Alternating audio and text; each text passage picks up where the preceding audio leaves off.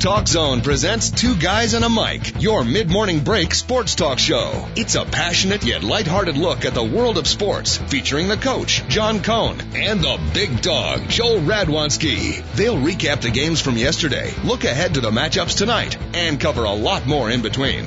Now, Two Guys and a Mic on TalkZone.com.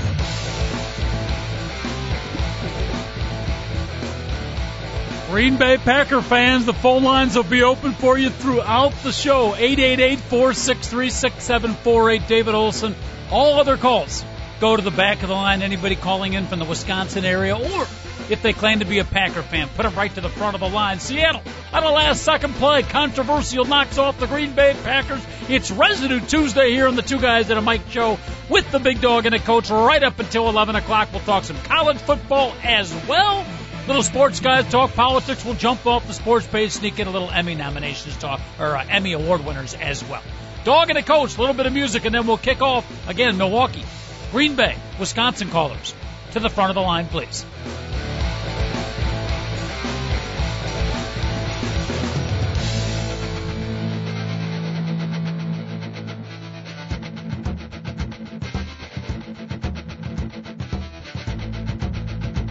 Thank you very much, David. Also a man of uh, tremendous objectivity.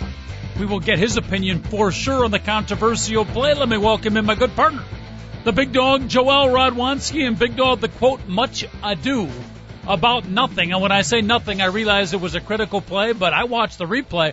Much ado about nothing would be the quote I would use. I think the Packer fans are way overreacting and the NFL replacement referee bashers are overreacting. How are you, my friend? Uh, what's up, Coach? Uh, you know, I was able to I was able to watch the game on my phone last night. Thank God for Verizon Wireless. Uh, I, I'm just going to tell this straight up right now. Golden Tate should have been called for pass interference because he pushed the guy in front of him. That they missed that call. But for everybody complaining that there was an interception on the play, you don't know the the NFL rule book. There's something called simultaneous possession, mm-hmm. and when both players have it, it is automatically awarded to the offensive player. Well, two questions for you. Two questions, and I agree with you, by the way, in that. Two questions. One, and I think I had this confirmed from uh, Senor Objectivity, producer David Olson. If if a person clearly has it up in the air, but then they come down with it simultaneous, the up in the air possession does not count, correct? No, it doesn't. And don't forget that by the time that uh, uh, Jenkins was hit the ground, That's- Tate had control with it also. That's that's my point. Jenkins Okay. had it in the air for what? In slow motion, about a Okay. split second before Golden Tate did. So you Okay. answered you answered question number one. Up in the air, clear possession does not count. Now, question number two, and here's where it gets a little dicey. If you come down to the ground, we all know the simultaneous rule.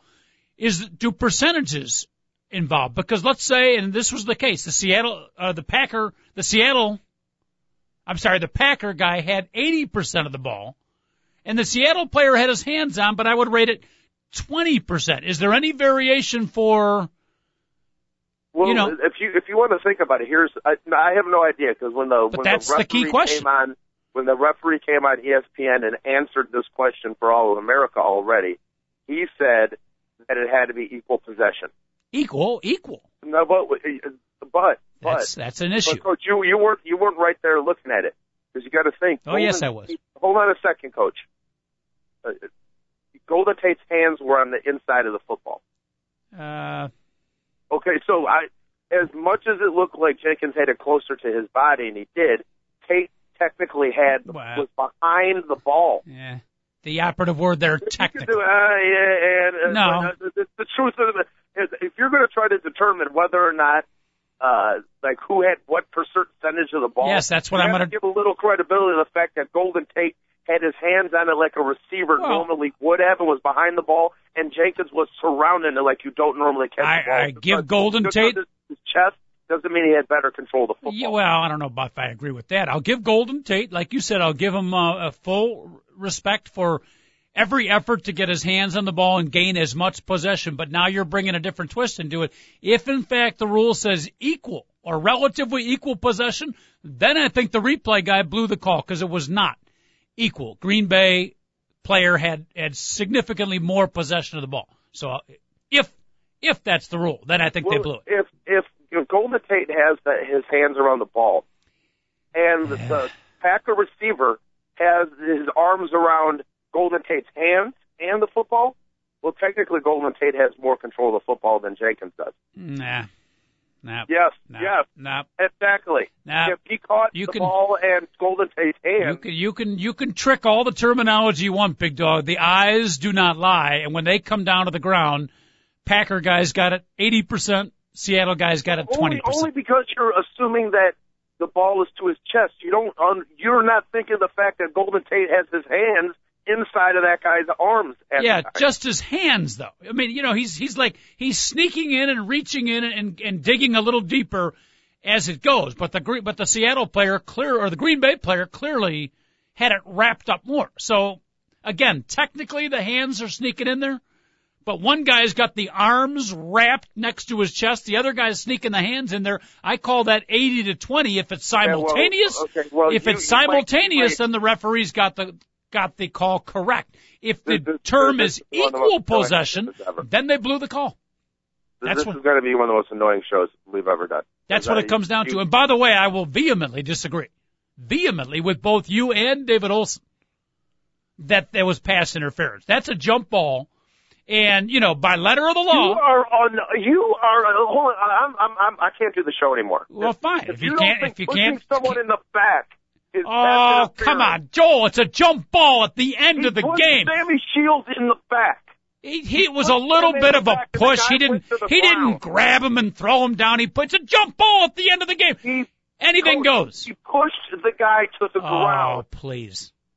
He did. Did he push him to the ground or not? Did he? Yes or no? Did he? Push I him to thought the ground guy over the, the only reason he went to the ground is because he was jumping up in the air. Oh, it was God. not. Uh, First of was, all, first of all, I just want to let you know you're wrong about the simultaneous possession, and you're up Well- completely wrong about you push it out of the ground as pass interference. Enough no, said. no, not enough said. Not nearly I, I enough can't do the show with you. I Not- gotta go. I not- can't. I can't. I cannot do the show with 60 minutes. I'm not being, being totally All right, serious. here I I want you to serious. hold on. Don't hang up on. There's another guy on the phone who wants to talk to you. Okay, you okay, big dog?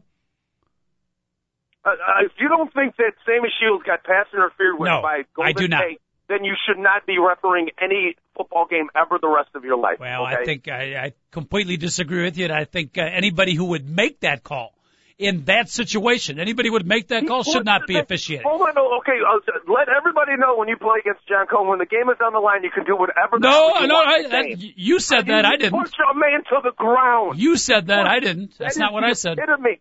When, No. when, when you do pass interference, there should be. Uh, Jon Gruden said it earlier. There should be no question. There should be eye popping off the screen. That's pass interference. Yes. Well, when you push someone to the ground who's Yep. waiting for the ball, that is pass interference. Yeah, no, I agree with Jon Gruden. He said it perfectly. It should be eye popping and it should be clear. Okay, well, that was don't eye popping and that. Oh, ground- come on, big dog. He didn't even extend his arms. He barely tapped the guy and the guy fell over. That's Oh, a that's jump so ball. Anything goes. I so completely. BS. All right, let me let me welcome in uh, Wisconsin John. I knew he'd be calling in. Packer fan John. I started off the show disagreeing, but now that the big dog said that the rule is equal, equal possession. Now, if technically it's equal possession, I'm saying the Packers got robbed. Big John from Wisconsin checking in. John, how are you?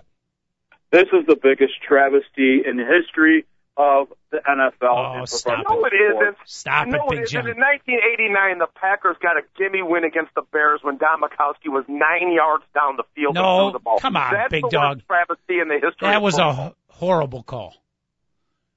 When they called Majkowski for being two inches over the line, No, no, when they didn't call him for being over the line when he was by when they showed the replay by like two yards. That is the worst travesty in the history of the NFL. no, I completely disagree. As a Bear fan, I was embar- you and me are not going to get along today, dog. As a Bear fan, I was embarrassed that the Bear fans were complaining about that. It was Oh, right yeah, yeah, near yeah, the yeah, line when it on was the proven right when it was proven right that Majkowski was over the line. Oh, yeah, by- the Bear fan was upset. yeah by a millimeter. Guys, I want to go, I want to go back coach. to I want to go back to six plays before that hail mary where there was an offensive, clearly an offensive pass interference that was called on the defense. Of all things, the offensive player was clearly holding an arm bar on the defensive player that was going for the ball. If that wasn't Sammy called, Shields again, by if the that way. was call, called accordingly as an offensive pass interference, we would not be talking about the Hail Mary play. I did didn't see that. Can't comment on it. I'll oh, trust it was you. horrible. Oh my God, Okay. it was it was it was Sammy Shields again. Got pushed in the back again, but of course, uh, Big John, that wouldn't be pass interference to coach because it was only a guy. He barely pushed him when he went to the ground. Different So, situation. Coach, don't worry, you didn't miss anything. Different You know, the fact that situation. Got Don't- pushed to the ground waiting for the football. Hey, state your own state your own opinion. Don't put words in my mouth. Different situation. Now, one No, it thing is a different Gruden, situation. One If thing you John didn't call Gruden did that say last, last night, and the fact is, on a hail mary of the last play of the game, very rarely will you see a penalty Thank you. flag fly in that situation. Thank you. However, I agree with Big Dog. That was a flagrant pass interference on It was. the offense. Okay, To say 'cause it he wasn't, was, Coach, whether he just- was pushed a little bit or whether he was body slammed, a, a pass interference is a pass interference, Coach. No, And that's where I disagree with you. No, no, it, no, it is. No, I disagree with that comment that Big John made. Pass interference is a pass interference. No, I disagree with it. I think there's times when you make the call and times when you don't. Coach, coach, Different- if you fight and knock somebody around going for the jump out, that's okay. When you take both of your pay hands, full, fling them into the top of someone's shoulders and literally push them to the ground, that is pass interference. I would disagree with your description of flings his arms No, out. all I know is this: the professional football player went down headfirst onto the ground. He doesn't just fall down for the sake of it. Oh, I'm going to act here when I'm in perfect Mm-hmm. position to catch the football. I wouldn't have called So it. the Packers got completely jobbed yesterday. Completely jobbed. All right. Now, let's again, I want to address address the simultaneously Yes. rule that they're putting out Yes. there. Okay, if you look at the replay, even in real time, you look at the replay, it was clear that Jennings had the ball in his chest, coming down over everybody, and all that receiver had was one arm under into his chest. No Yeah, no, but he had both hands no around the ball. You can't say he did not have both hands around the ball, Big John. He did not. One And hand was on the was inside, against- and the other hand was on the, the outside. Packers' chest. He did not have both hands on the ball at Yes, all. he did at have any both time hands on the ball. after Yeah, he was I agree with in the, Big John. I agree with the big dog. He did have both hands on the ball when they came to the ground. My issue is it was 85% possession Packer, 15% Seattle. Is it simultaneous? I, I think he did have his hands on. But is Well, there a well, degree? Does it have to be equal or just simultaneous?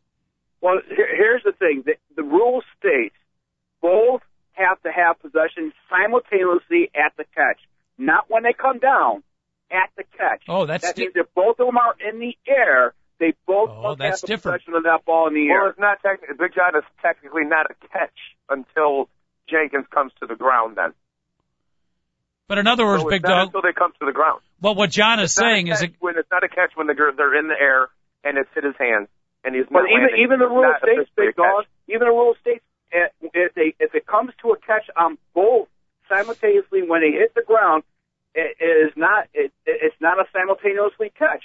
Now the thing is about the replay that I read this morning is the fact they cannot rule it an interception off of a replay. What they could have done though is they could have stated the receiver on the offense was not a catch because in all reality, he did not catch the ball. The defender caught the ball. Although you cannot call it an interference, you cannot call it a catch by the offense. We do know this. The NFL, uh, no, this has not been admitted, but it took like three minutes. They were on the phone. Someone from the NFL office called them and said it was a simultaneous catch. You got to give the touchdown to Seattle. Mm-hmm. I will, I will bet my whole entire life on that. Somebody from the NFL called them I, I, and I, watched the replay. That it was not like the NFL replacement officials deciding who won the game. I would agree with that. And, and Big Dog and John, one of the things is I was I didn't watch it live, but you know this morning on the internet watching the highlights, listening to all the talk, people just ripping the replacement ref, saying the game was completely robbed. And I, I disagree with that. It's it was number one that would have been a tough call for the regular refs, and B it was a it was a tough call as we're The- talking the about here. Could would have called pass interference on Golden Tate. I don't know about that. Coach, I, I I understand that in the games on the line, you let a little bit go away. You Yep. can't let someone push someone to the ground Well, get away. we- if you elbow bump them, you shoulder bump them, you hip check them, get in a position. When you push someone to the ground from behind, All right. it is pass interference. We disagree on And- that and- one. and quite frankly, the amount of calls that went against the Packers last night, you know, they always say, I always say, oh, the 12th phase, you know, uh, the people that scream, they make a difference. They did last night. Those officials were intimidated last night. Every call went against the Packers. Every call went against the Packers. Wow, I just saw. was Like, it was like, could the Bears can play their home games in Seattle from now on against the Packers? Yeah, yeah, no kidding. I mean, it seems like the last two games that the Seattle Seahawks has been involved in. I mean, they got an extra timeout in one of those games that you know at home that Uh-huh. should never been an extra timeout. These officials, I'm not just talking about Packers guys. I am talking about since week one. These officiating crews have been atrocious. They have really brought the product of the professional football league down, and they really need to go right back to the lingerie league and go play with the girls like they have been because they're not men enough to officiate the big boys. By the way, eight eight eight four six three six seven four eight. the phone number. Any uh, fans out there you want to check in, we'd love to hear from you. Eight eight eight four six three sixty seven forty eight. Replacement refs taking a beating, but Big Dog, the uh, you know they did go to the replay, as you Yeah, said. yeah, and, yeah. You know, so you know that kind of takes it a little bit out of the replacement refs' hands. In the replay, they made the call via the replay, so I'm assuming technically, technically that was the correct call. Yeah, uh, technically, but of course they can't. there's a bunch of stuff they can't do in replay, which is go back and give uh, give back the yardage to the Packers and all the pass interference penalties Yeah, that well, went those- against them. Yeah, Uh, but uh, one thing that I, uh, what people that neither one of us brought up is, wasn't it kind of funny that both referees Yeah. Raise their hands? One does a touchback and the other does a touchdown, a single Yep. for a touchdown, and neither one looked like they wanted to make any comment whatsoever. They both really slowly put their arms up, and you could tell they were looking at each other like, "Oh Yep. no, oh no." Hey, you know, just- you know, one of the one of the uh, veteran referees that they had up in the booth had had indicated something.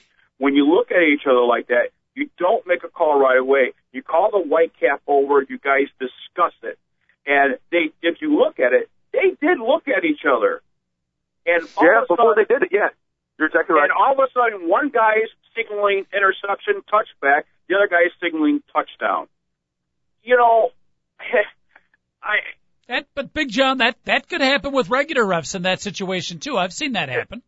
well, It's a tough I, I call. know that It was a very these tough guys, you know, that type of stuff, that type of call right there is difficult, just like you said, even for the regular officials. Yep. But I, I think, Coach, it's the fact that these guys weren't prepared from the first game of the preseason, and and it seems like every game they they are we're reminded that they they messed up something in the rule book. And you can say whatever you want. Oh, those stickler to the rules. There's a reason why there's rules in football, and it's to protect all these guys and to keep a game organized and flowing. Okay, and uh, they they needed to be trained for months before this. Like literally, like th- this might sound crazy, but they needed to go to like NFL practices every single day throughout the during July and August when these guys were practicing to get used And by to the the way, the replay And all issue, when you guys talked stuff. about that, you know, somebody upstairs made the call and took it out of the replacement's hands.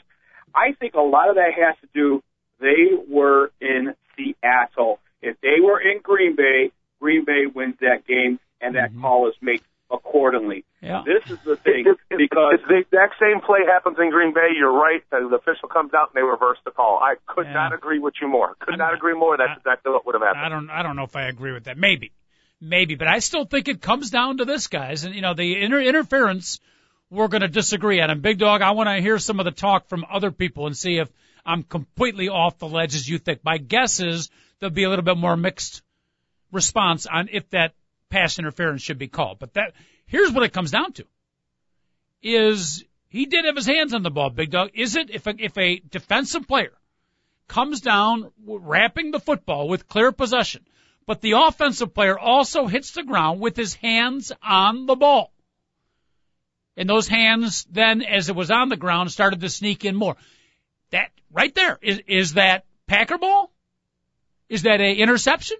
Or does the hands on the ball the contact on the ball count as a completion? It comes down to that, and I'm not sure the answer. My guess is the simple hands on the ball qualifies as simultaneous, but I'm not sure. And, and all I'm going to say to you, coach, is, and that is that's a very tough question. I need the exact 100% explanation from Yeah. an official. Okay, That- that's that's and, what it and, comes. and the other thing is this: just throwing it out there is just because Jenkins had his his more of his body around it, to me, does not make it a, a Packer interception. Just from the simple fact is, uh, when I teach my uh, nephew how to catch a football, I never say, "Hey, let it hit your chest." I make sure you catch everything with your hands, out with your hands, and to me, that's a catch. So Mm-hmm. that's why. And I understand you can say, well, Jenkins had his arms around it, like he does, his, all of his arms around it. Tate only had his hands. Well, for the next hundred years, people are going to be taught to catch footballs with their hands and not with their bodies. So, Guys, I just got a notice on my phone from the NFL headquarters, and they are addressing this issue of the Hail Mary today in the media. There it is. Oh well, yeah, they're, that that that isn't going to help them at all. Just going to be another black eye, another evidence that they messed up. And Big John, take us take us how you will. Uh, hopefully, don't get your feelings hurt too bad. I'm going to tell you this straight up. The Packers got job last night. The officials definitely took it to them. Forget about whether or not Golden Tate had the ball. They shouldn't have been in that position. But they also shouldn't have been in that position because they couldn't protect the quarterback. And the officials didn't cost them that game as much as their offensive line did. You know, I agree with you, Big Dog, um, on that, and you're not offending me at all. I, the the Packers played poor football in that first half. I thought the offense came came back in the second half and did the job that they needed to do and scrap tried to scrap out a win out of a poorly played game that they have been. The offensive line didn't play well last night. Uh, Mike McCarthy acknowledged that in his press conference. Um, I think any true Packer fan would say that as well, that the offensive line didn't do their job last night. Um, given that, I thought the defense was extraordinary last night. I thought they did a terrific job holding the Seattle Seahawks. It could have been a lot worse than it was. I think they did a terrific lot, terrific job doing what they had to do to keep them at that seven points until the end of the game. Yeah, Big John, I got to be honest with you. The Packers did not look like a last place defense last night, and, and that's what they are in right now is last place. I was I was watching Castle, a phenomenal opening premiere show of the new season of Castle. Yeah, yeah, that that sounds like fun. Anybody who watches any anything else besides human beings run into each other at full speed when it's on television has serious emotional issues. Okay. Well, actually, in Castle there were human beings running into each other at full speed, actually, but uh, both clothed and unclothed. By the way, Big Dog, you might want to catch you might want to catch the replay. It was a scintillating opening. All right, hey, uh, Big, one other question for you now. Yes. The Packers, fr- uh, uh, from what I heard, no terrible dramatics on the field. Maybe an Aaron Rodgers push of the cameraman, but apparently on the plane ride back, the tweeting from four, five, six, seven, eight players got quite profane and quite graphic. How do you think the NFL handles the frustrated, profane tweets of the Green Bay Packer? I think those guys are going to lose some money. Um, I don't think there there will be any suspensions. I think they're going to get heftily fined. I thought McCarthy in his press conference handled himself really well uh, uh, regarding the poor officiating in the game. He just said, "I want let's talk football. Let's talk about what we could have done better. Let's talk about what we did do good." Mm-hmm. Um, the players obviously very frustrated, and you're going to see some fines. I think the NFL's uh, Goodell uh, has already indicated there's three or four coaches that's going to be heavily fined for what they, their Yeah. participation this past weekend, including uh, New England Patriots head coach uh, actually taking and, and physically Yep. grabbing a referee as the referee was running into the tunnel. Um, I think the NFL is going to make a statement to, to these guys. Listen, we're going to address this, but you guys cannot do what you're doing either. You guys need to be professional about Big this. Doug, one of the, one of the Packer players said this. I think you'll appreciate. it. He goes, "Go ahead and find me, and use that money to pay the regular refs." I think a lot of the players might feel the same way. oh my goodness, yeah, that's uh, yeah, it's too bad. I wonder how many of these replacement officials are doing a good job. Do you know what I mean? That we we're just automatically assume that all these replacement officials are horrible. I wonder how many are doing an adequate job, and maybe it's only like one or two per crew that are doing horribly, and because of that, one bad official out of six, and you have a bad officiating crew. You, you know what I'm talking about, Coach? Yeah, they- absolutely. It's just a blanket that all these Yep. guys are. Oh, the, the, the speed of the game is too fast for them. How, how do you know? How do they know? Maybe it's only one or two guys per Mm-hmm. crew, but all I know is this: whoever the side judge and the field judge was yesterday, and, tho- and that crew is horrible. Oh my goodness! I want the Bears to play uh, that, that team next week and just let receive let Brandon Marshall know that he can do whatever he wants when he goes out on a on a route because they'll never call anything on the offense with the and to be honest with you, the way they called the game to only have like 20 points scored, I was shocked, coach. To have 26 points scored in that game because the defense couldn't do anything. It was like one of those things where a strike zone was tiny for a pitcher, Mhm. yet he pitches a shutout. I mean, that's kind of like how it looked yesterday. hmm I did see the replay, Big John, of the play you were talking about six or seven plays before. and You're absolutely right. That was that was a brutal call. There, I'll agree with you on that. All right, we Yep. feel your we feel your pain, Wisconsin, John. One and two. You got 13 games to work your way out of it. Not no reason to panic. Yeah, we're looking forward to the uh, you know upcoming weeks, and uh, looks like we have the Saints next on our on our agenda, and hopefully we can pull out a win out of that one. I'm looking forward to bye week. When is bye week, Joel? I don't know what it is for the Packers this year, coach, but they were uh, they made the playoffs last year, so it's normally a little bit later than teams that didn't make the playoffs. All right. Beautiful. Big John, we appreciate the passion and uh please check back with us in uh, 6 or 7 months. You got it, my friend. Great show and uh, long time caller. All right. John from Wisconsin checking in. You can too. Phone lines are open, folks. You want to call in 888-463-6748. We got right into the controversy. I forgot to even ask how you're doing, big dog. How did the, uh, Uh, I- I'm doing fine. I got the, got to work yesterday and then watch football at the end of the day. That's That's, about not as bad. much. That that's that's pretty much ideal for me. yeah, and a So picture perfect day to be out on the river yesterday, huh? well, it was extremely windy. That's what people Oh. don't realize is when when we cancel stuff and we start getting uh the f bomb from people and and then we're like, hey, it's 30 mile an hour wind, but it's perfectly sunny. Okay, yeah, but it doesn't matter if it's perfectly sunny if your the wind flips your kayak. So Mm. Interesting. Interesting. Today you'll be uh, out on the river? absolutely be out there again tonight at at, at 5:30. Just a workout though, so it's all good. Beautiful. Wateriders.com, the place to get your uh, kayak rides, courtesy of the Big Dog Architectural Historical Tour Guide Supreme. Uh, 888-463-6748. Big Dog, we do got to catch up on some college football. The Packers Seattle controversial ending uh, coming at us a little bit unplanned, but uh, we got to take the sports news as it hits. It's Residue Tuesday. We can pick up any of the news from uh, over the weekend too. Some of the NFL football games, including the Bears, that we did not get into. Uh, did you did you have any 48 hour residue thoughts on your beloved Bear?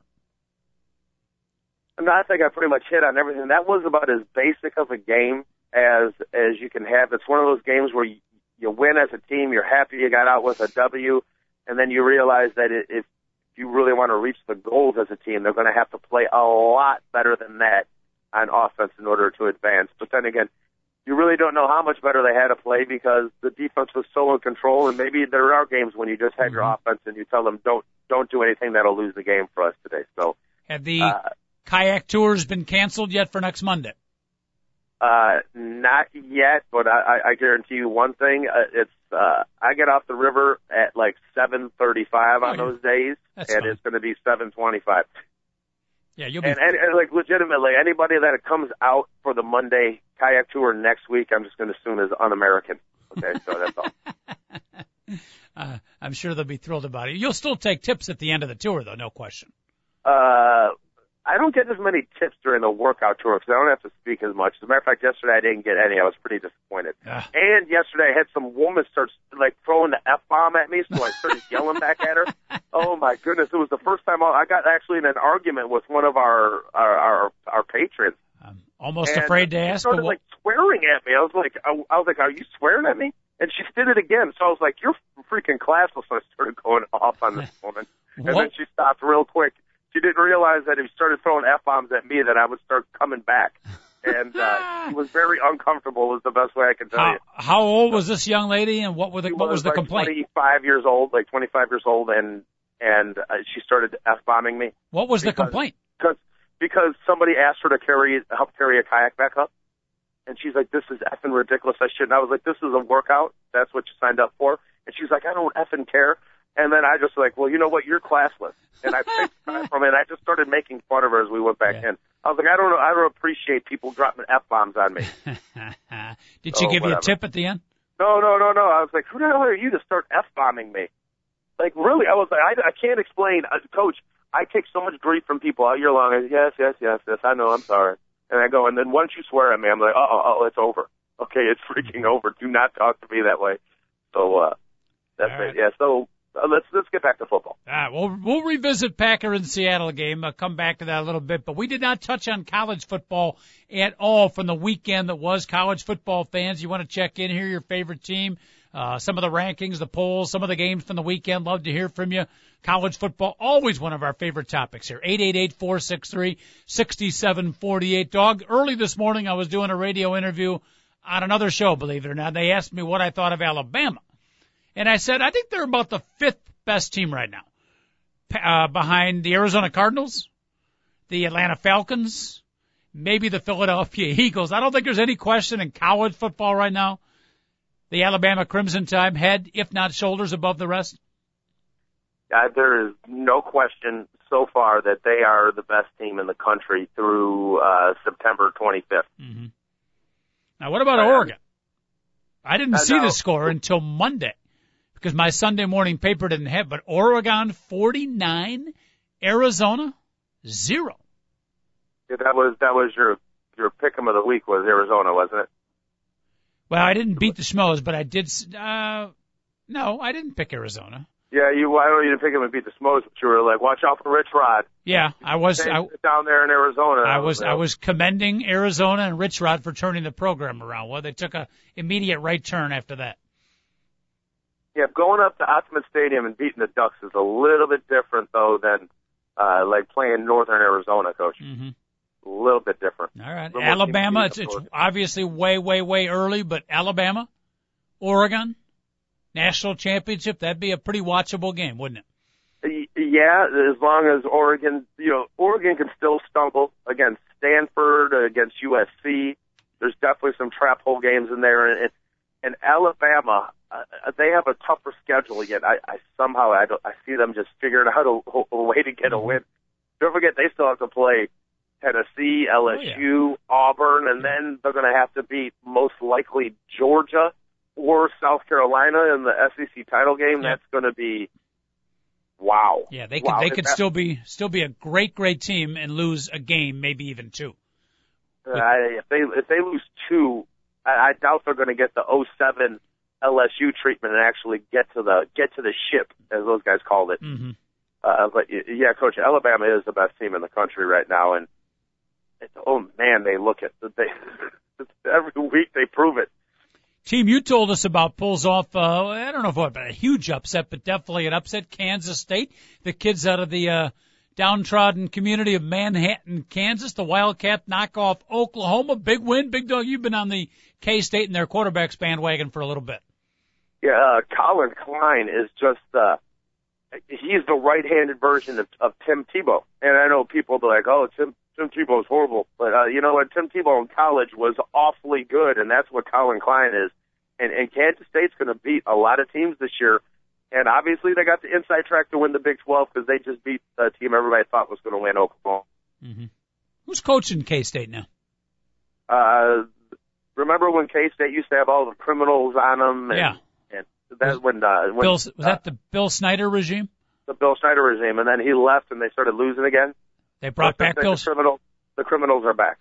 Bill, Bill Sh- Snyder's coaching. He's coaching K State again. Is that what the T-shirts say? The criminals are back. Yeah, might as well. Hey, you know, you know, you got to you got to pay kids, and you got to have kids with bad attitudes come to Manhattan because it's Manhattan, Kansas. There's nothing to do. That's true. You might as well put bars up around that place. But the campus, campus itself is great. Uh, by the way, I'm coming up with a T-shirt for Northwestern. If you want to buy it, uh, fifteen dollars a shirt. I'll give you two for the price of twenty-five. It's going to say Northwestern football, and in quotes underneath it, others receiving votes, because that's where they're listed right now. They Or- still can't crack the top 25. Not yet. And even as a They're Northwestern, team, an undefeated team, and if you look at their schedule, eh, it's probably tougher than 20 of the 25 teams Yeah. that are in the top 25. You know what? I, I'm a huge Northwestern fan. I got no problem with with them being. We're on top, by the way, David Olson. We lead the others receiving votes poll right now. Number one ranked in others receiving vote. But dog, if you look, you're right. They've played three BCS schools, so th- but those three BCS teams are 0 and 8 against other Not BCS. That's the wrong terminology. What am I looking for? FCS. FBS. Yeah. Uh, they're 0 and 8 against other FCS teams, and most of the games were close. And I hate to say it, but if you go back to the first game against Boston College, the referee's call allowed us to win the game. So you know what, Northwestern being just outside the top 25 right now. You mean the you mean the Syracuse game Yeah, the Syracuse with game. the horrible the horrible uh, Yes. uh, uh, late hit on Yep. the quarterback. Yep. So put all that into it. You know, I don't mind leading the nation and others receiving votes. Well, uh, all that really matters is where you end up. But it's just it just seems like Northwestern can never get any respect. You Yep. should basically look at a team and what they've done, and I don't know, like uh, beating Bowling Green fifty-six to ten isn't as impressive as beating Boston College Mhm. twenty-one to 18 hmm How about uh, your Illinois Fighting Illini? Their T-shirt right now would be uh, quoted not receiving votes. The Illinois Fighting Illini crushed two weeks ago by Arizona State. And remember, Big Dog, new coach, but these are still elite players that have been recruited to Illinois year after year after year. Ron Zook, one of the great recruiters. Every year you read, you know, top Illinois players headed down to Champaign. There's talent there. They get crushed by Arizona State. They return home and in front of the Orange faithful get beaten 56 to 24 by Louisiana Tech. Explaine por favor. Well, it was 52-24. And don't forget there was a win over uh, a directional school from Kentucky and they're 44 to nothing. Okay? yeah. Not uh between but, well, it doesn't matter.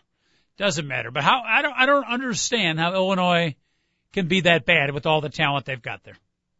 uh, first of all, I want to let everybody know that Louisiana Tech is the best, one of the best FCS schools in the country. I don't even mind losing. I don't mind losing. I could have handled that if it was a good game. We lost right down the stretch, but 52-24?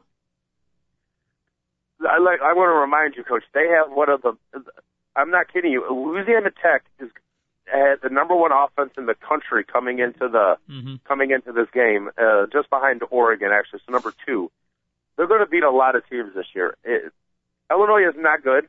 I knew they were not good. I, this is not. Uh, I am not even shocked by it. I did not tout Illinois football at all this year, Coach. It's a bad year. All right. So that's it. We got to live with that for this year, huh? And last year. And and and Tim Beckman is our coach. Good luck with that.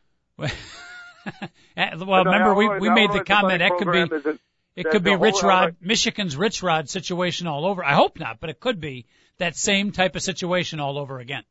That's exactly what we're dealing with right now. I have no idea why they picked that guy to be the coach. And I've watched as much Illinois football as I possibly could this year. They are overmatched schematically. Uh, they have no idea what they're doing on, on offense. The Arizona State game was just, it was so bad. The play calling was just atrocious. And uh, once again, Louisiana Tech's going to score a lot of points on everybody. Okay. But if their defensive line can't get it done against Louisiana Tech's offensive Mhm. line, come on. That's a, Illinois is one of the top defensive lines in the country.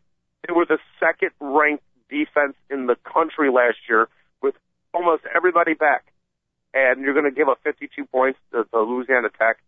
It's a, it's a very difficult time as an Illinois fan, is all I can say. And by the way, John Groce is our college basketball coach also. Yeah, that well, that's arrow pointing up, by the way.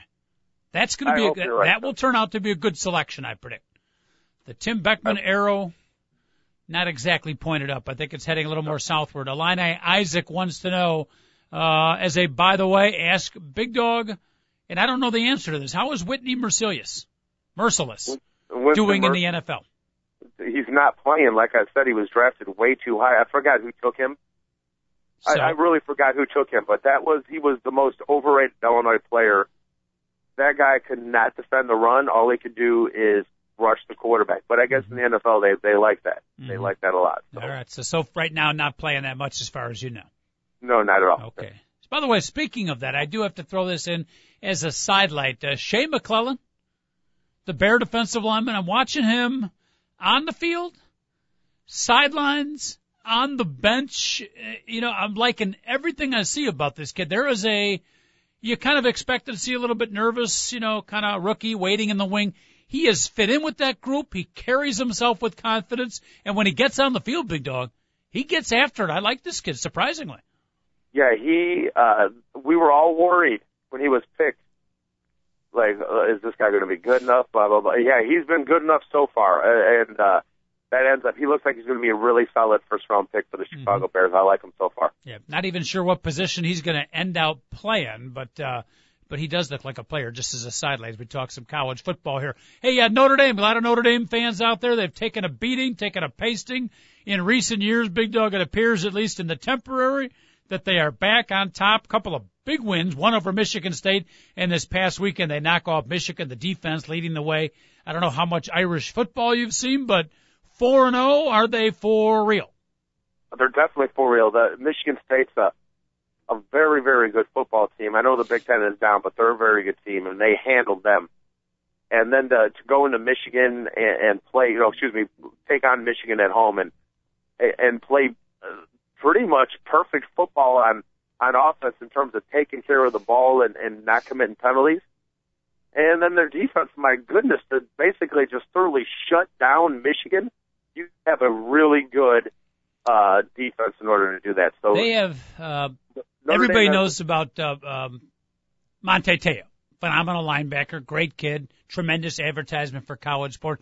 They've got a sophomore linebacker with the Hollywood name. I believe his name is Prince Shembo.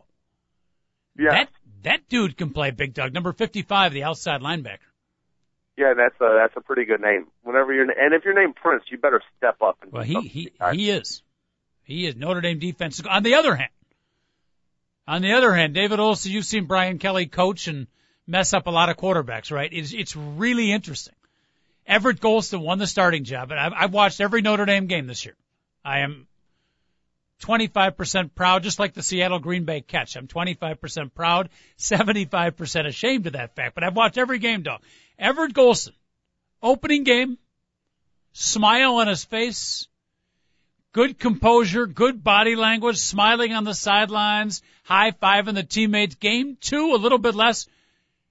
Game four against Michigan, I don't know how much you watched, he completely discombobulated. Had to yank him out of the game. No smile, shoulders slumping, not talking to teammates. It's amazing how the pressure, or at least partly the pressure of having Brian Kelly coaching you, can just suck the energy and the enjoyment out of all your quarterback play. I guess that that'll that'll pretty much put it. I think Brian Kelly listened to us because Golson made a mistake in the fourth quarter, and and when he came off the field, Kelly didn't scream at him. He put his hands on his shoulder pads and was like, and just talked to the kid. Yep. And maybe even Brian Kelly realized that you know, you know, I'm a freak with these kids. Yeah, he's trying. You know, He's there's tr- there's one thing, like I said, I, tough love. You got there's nothing wrong with it, but don't embarrass your quarterback every time he time he comes off the field. That Right. does not help your team at all. Right. Now, Tommy Rees, Tommy Rees, unlike all the other ND quarterbacks, you know, and he looks like the shy, nice guy who would get intimidated. You know what? Beyond the pretty boy face and the Lake Forest, uh, growing up and his dad being a football guy, he, he's pretty tough, and I don't think he, uh, takes the you know what from Brian Kelly. I like the cut of the jib of one Tommy Rees. Yeah, he doesn't he doesn't get to play too much. He did get to play a little bit on uh, on Saturday night though. Uh, more than a little bit. He actually played. They yanked Golson after the first quarter. I mean, he was horrible, Big Dog. Threw a couple of brutal interceptions. I mean, the, quarterback Everett Golson I'm talking about that we saw in Game One, who I thought, hey, this kid's got potential. He's a little raw, but he can throw it. Got great composure, good charisma, athletic. He can run the football. By Game Four, I mean, and again, they said they're, he's going to start next week. But I mean, against Michigan, he laid a complete egg. He was brutal. Tommy Rees played most of the game. Who they got next week? Uh, bye, and then they got Miami at Soldier Field. Oh heck yeah, heck yeah. How good is Miami this year? Uh, Miami is bad. They're a typical ACC team. They Notre Dame should be a ten point favorite in that game, Okay. at least a ten point favorite. right. Your thoughts about the Big Ten being down? I'm kind of torn. I think people are over exaggerating a little bit. Clearly, there's no elite team, but uh, Iowa loses to Central Michigan. Uh, you know, Michigan gets pasted again. The Big Ten being down. How, how much are you buying into that hype this year? They're definitely down this year, coach. And and uh, let's. I'm a diehard Big Ten fan, and I think what it was was people really expected Michigan State and Nebraska to be top ten teams, and maybe who knows get into the national title picture. Well, Nebraska has- hasn't beaten anybody. When they played someone, they lost, and Michigan State looked horrible against Notre Dame, and and then all the losses of of like uh, all the teams that like Illinois and Indiana and Purdue that have lost to teams that they shouldn't have lost to, and Iowa, like barely beating Northern Iowa and then losing to Iowa State. Uh, Wisconsin losing to Oregon State. Are you freaking kidding me? They lost to Oregon State. you know, Penn State, uh, just their program is in complete disarray at, at this moment. Michigan getting absolutely pants in the national uh, uh, showcase game to start the season off against Alabama. Yep. Coach, if, if if we're trying to say that the Big Ten isn't down, then we're trying to say that this is a typical Yeah. year for the Big Ten. So please, no, let everybody in Big Ten uh, country admit yes, the Big Ten is down Yeah. this year. No, yeah, you're right. And what I said I was torn, you're absolutely correct. It is down, but the part I'm torn with is is I think it's still going to be a heck of a conference to watch because there's no top 15, top 20 team, maybe Ohio State, but they're suspended. But the competitive level, big dog. I think from top to bottom, it's going to be the the battle each each week in the battle for division championship. I'm I think going to be very very exciting. That's the part I kind of everybody, you know, down on the Big Ten. I'm down too, but I'm also excited about Big Ten play. I think it's going to be very competitive. I'm telling you, uh, Illinois sneaks into the into the uh, Big Ten title game, Rose Bowl. and they, yeah, they, that's what's going to happen. They're going to be three and five, sneak into the Big Ten title game because Penn State and Ohio State cannot go because they're suspended. Illinois beats Nebraska, and they end up in the Rose Bowl, and uh, they take on Oregon. They beat Oregon. Oh, I don't know about that. The four and five fighting Illini heading out to the Rose Bowl. Sure, they'd be thrilled with that. Well, they they would be three and five in conference play, Right. but they would be four and eight overall. Oh boy. Oh boy.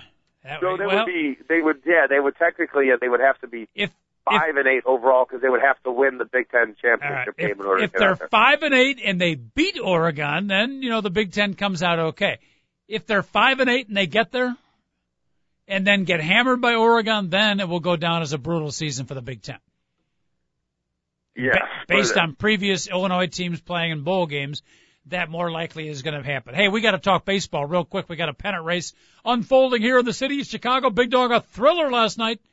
While you were yelling at the replacement referees on the other channel, I believe Comcast Sports Channel 37, the Chicago White Sox winning a thriller five to four. Adam Dunn, three run homer, two outs, couple of strikes, bottom of the eighth. Sox win. Tigers win two. Sox keep the one game lead. Uh, yeah, uh, there's a there's a pennant race going on and nobody noticed it. And uh, are the are the White Sox at home on Wednesday night, Coach? They are, and I think I'm going to Thursday night's game, but they are home Wednesday. I am going to go on Wednesday night to the game. I'll be there Thursday if you want to come. I actually got an extra ticket. I, I have a, I have a tour, so I. I, can't go. Come on. And I wouldn't mind going. I love walking to baseball games. It's the best thing. I I live in the one. I live in the best freaking neighborhood in in America right now in uh, You Chinatown slash Bridgeport, and I would love to walk to a White Sox game uh, to end the season up. you've never met Mrs. Coach. This would be your opportunity. Uh, yes, I have met Mrs. Coach. You had at my wedding. Ah, At my wedding. how could I she- forget? and she basically said, "Wow, big dog, you're you're a lot better looking in in, in real life." And I was like, "Too bad we're both hitched." You know, we just shrugged our shoulders and, and went our different way. You outkicked your coverage, quite honestly, coach. oh, there's no question. No question about you that. definitely that's she's definitely the better half, and I'm not. Normally, you just say that to say it. I I, I truly mean it. Thank I you. truly mean it. I don't know what she's doing with you. Yeah. Thank you very much, my friend.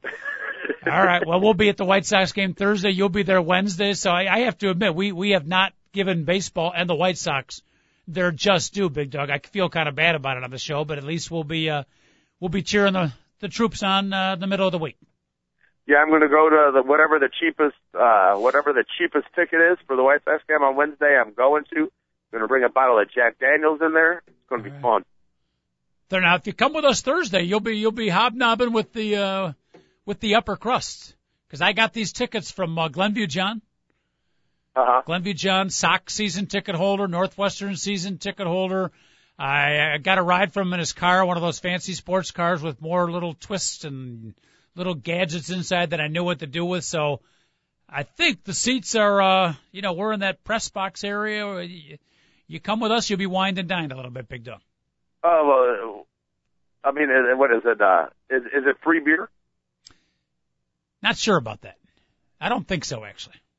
Well, I, I have I have a, a kayak tour, and I, and I know I told you what I make, and you were like, "Oh, you don't make that much." Well, I did. I didn't make that much last weekend. I I, can, I need every tour I can get. Gotcha. So I will be working on Thursday. I will not be going to any Chicago White Sox game. Gotcha. Detroit Tigers also won.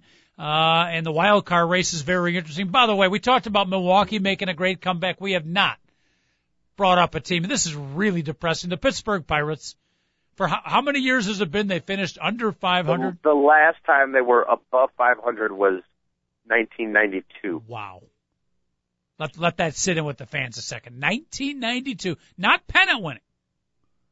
The proud franchise of the Pittsburgh Pirate, proud at least for my generation, haven't finished over 500 since 92. Big Dog halfway through the season, two thirds of the way through. The Pirates weren't even thinking about 500. They were thinking about pennant, uh, or division championship and, yeah, and they moving were, on. They were still battling the Reds for the Central Division lead. They were by far in first place for the wild card in case they didn't beat the Reds for the National League Central Division championship. Ladies it's and no gentlemen, longer like that, coach.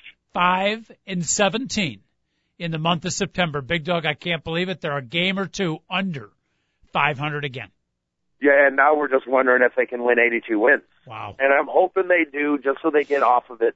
But I don't think they are. You know, I, I remember when the the Mariners, like, uh, they didn't they didn't finish above five. They they started in 1977 and they didn't finish above 500 until like uh like 1993 or 94. And it was like people were like, how could a team be that bad for so long? The the Pirates used to win World Series titles, coach. Yep. They, were, they had a winning team every single year. And all of a sudden they go 20 seasons without a winning record. That's- it's amazing, coach. That's really, amazing. you know, and obviously some of it is because they've had to sell off their players and the whole financial thing, but still 20 years, not even finishing over 500. That's, and, and you thought for sure, Big Dog, this year was going to be the year, but sure enough, a September collapse, they could still do it, but they ain't going to win any pennant this year. They're just about mathematically out of it. Yeah, in order for them, yeah, they got to pass like five or six teams in Yeah. order to get into the. Like, they're behind the Phillies at this point, I think. So yeah, right now, in the, yeah, the National League got the uh, Cardinals and the Braves hanging on the wild card. The Dodgers three games back. I think the Brewers lost yesterday. yes, it And is. Right now, the margin for error is not great, but Milwaukee with a great September is back in the race. I think they're two and a half back, something like that. So LA and Milwaukee still have a chance, but like I said, the margin for error at this point, dog, not too much. We're getting down to the nitty gritty.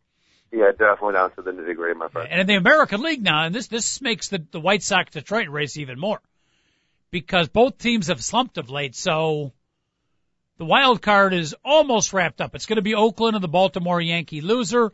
Uh, the Angels still have a slight chance, but bottom line is, dog, the Detroit Tiger White Sox loser is not not going to make the wild card. So that puts even more pressure on winning the division. Yeah, there's like a like a one percent chance of that loser getting in as a wild card. So that they, they better not rely on that. They better rely Yeah. on getting in. Yeah. There's a couple good series going around. Oakland and uh, Anaheim are playing uh, a three game set this weekend, so that's pretty cool. Um, and the the no, excuse me, the Rangers and and the A's are playing, Mhm. which is a huge game because the A's still have a chance to pass the Rangers, just a just a slight chance. But if the A's can put themselves in a position to basically clinch a wild card or and or win the West, if they could possibly sweep the Rangers, which would be awfully difficult. Down to the nitty gritty, ladies and gentlemen. Down to the nitty gritty. By the way, as a sidelight, I wanted to mention there's another strike, although it might have been solved, but there was another strike in the city of Chicago. We had the, the teachers, uh, the NFL referees, and the NHL still on strike. Big dog hockey could be pushed back for a long time. But uh, were you aware the Chicago Symphony Orchestra? That was settled. It was settled. It was settled. Big dog, were you even aware? But the Chicago Symphony Orchestra musicians went on strike. Yeah, I was, believe it or not. I, I did. I did. I had no sympathy for the symphony. I've got no sympathy. David, was there a ugly protest downtown? Did any trumpeters or It uh, was actually very elegant, as Oh. you would expect from the symphony. an elegant Yeah. protest? I don't even think they hit the picket lines. Okay. I need to tell you the truth. Karen Lewis was not representing them. No. That would have No. been good. That would have been good. All right, dog. We got to wrap it up. Uh, hopefully, I will avoid jury duty again tomorrow. I've got a strategy. I'm not going to released the strategy yet, but it's a day to day thing. And we'll be back tomorrow talking about your kayak tour and hopefully no females dropping the F bombs on you today. No, no, definitely we don't need any F bombs dropped. Uh, Heck no. All right, hey, don't forget Ryder Cup this weekend. Riders up, riders up. Any excitement level on the Ryder Cup? Uh, I have, the only prediction I have is go U.S. At Medinah, by the way. Heck yeah. Yeah, uh, right here in Chicago. That's why I bring it up. Your team captains for Europe, Jose Maria Olazabal, and for the United States, Davis Love the third. Oh, we're in good hands. Yes, we are. All right, dog, behave yourself today. We'll, we'll talk to you tomorrow, okay? Peace out, everyone. All right, keep watching the replays of the uh, Packers Seattle game. All right, thanks for listening, everybody. We'll do it again 10 o'clock tomorrow. David Olson, producer extraordinaire, by the way. David did not chime in today, but he pretty much agrees with everything the big dog said, I think, right? Uh, for the most part, I thought I thought it was pass interference. So Yeah. All right. Have a great day. 10 o'clock tomorrow. Don't be late.